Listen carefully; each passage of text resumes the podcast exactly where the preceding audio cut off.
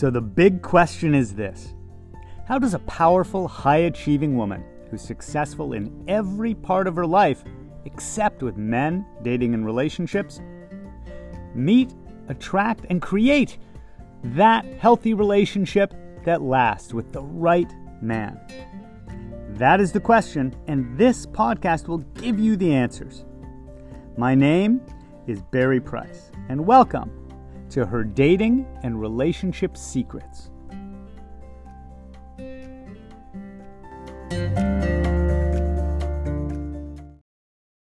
Secret number two seventy.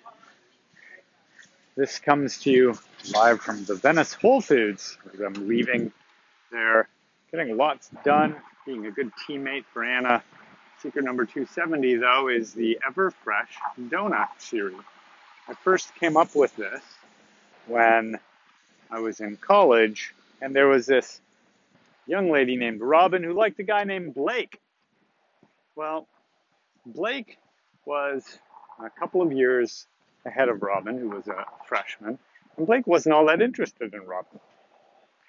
However, Robin was absolutely gaga over Blake. She wasn't interested in anybody else, and she made it her mission to get Blake that year. Well, how did she do it? She did it with what I call the Everfresh Donut Theory.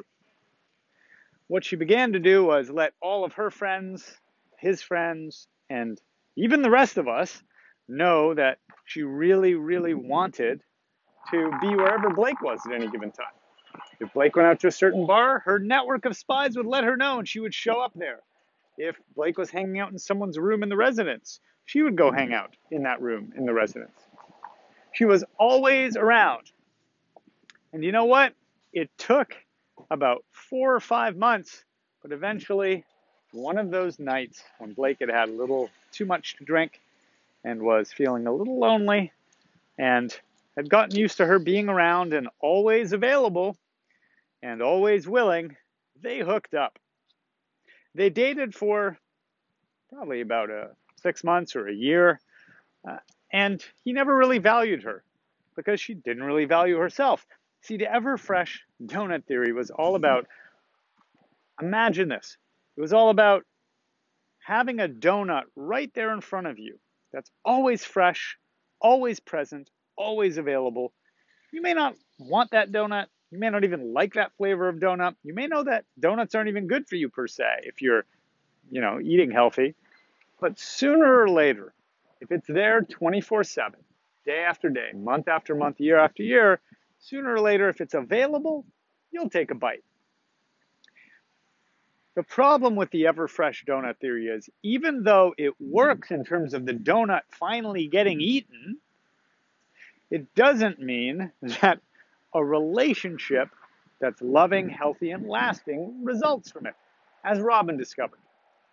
Even though she was able to uh, basically kind of trapdoor spider Blake into eventually connecting with her sexually and then acting like a pseudo-boyfriend for a few months, ultimately, he didn't really love her, didn't really want her, and certainly wasn't interested in committing to her. She had not established her own self-respect or her own high value. So, in essence, by chasing, by constantly making it easy for him to have her, she, quote-unquote, got her goal while completely losing any chance of a real relationship with this guy.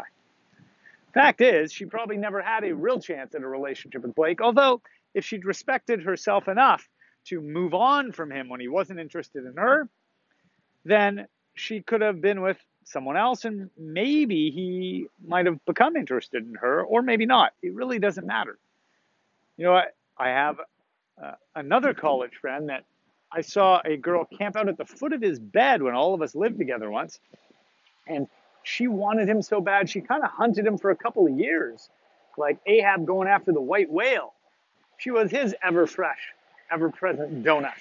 And eventually he too took a bite, but his heart was really with his ex-girlfriend. So after two to three years of ups and downs together, she finally realized he had no intentions of marrying her, never did, never wanted her, never loved her.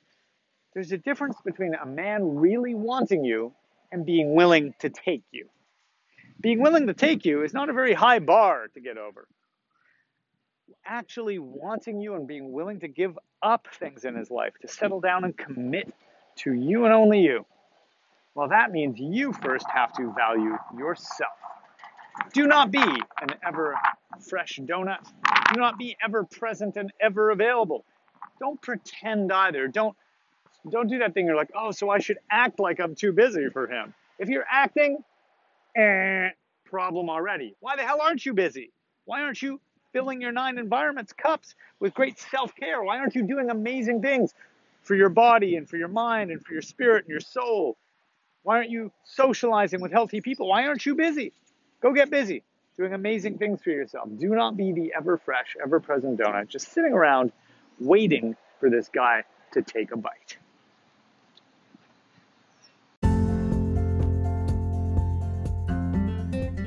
Thanks for joining us. Please remember to rate, subscribe, and also share this with anyone that you think it could help, because I'm on a mission to help one million successful women have healthy, lasting relationships.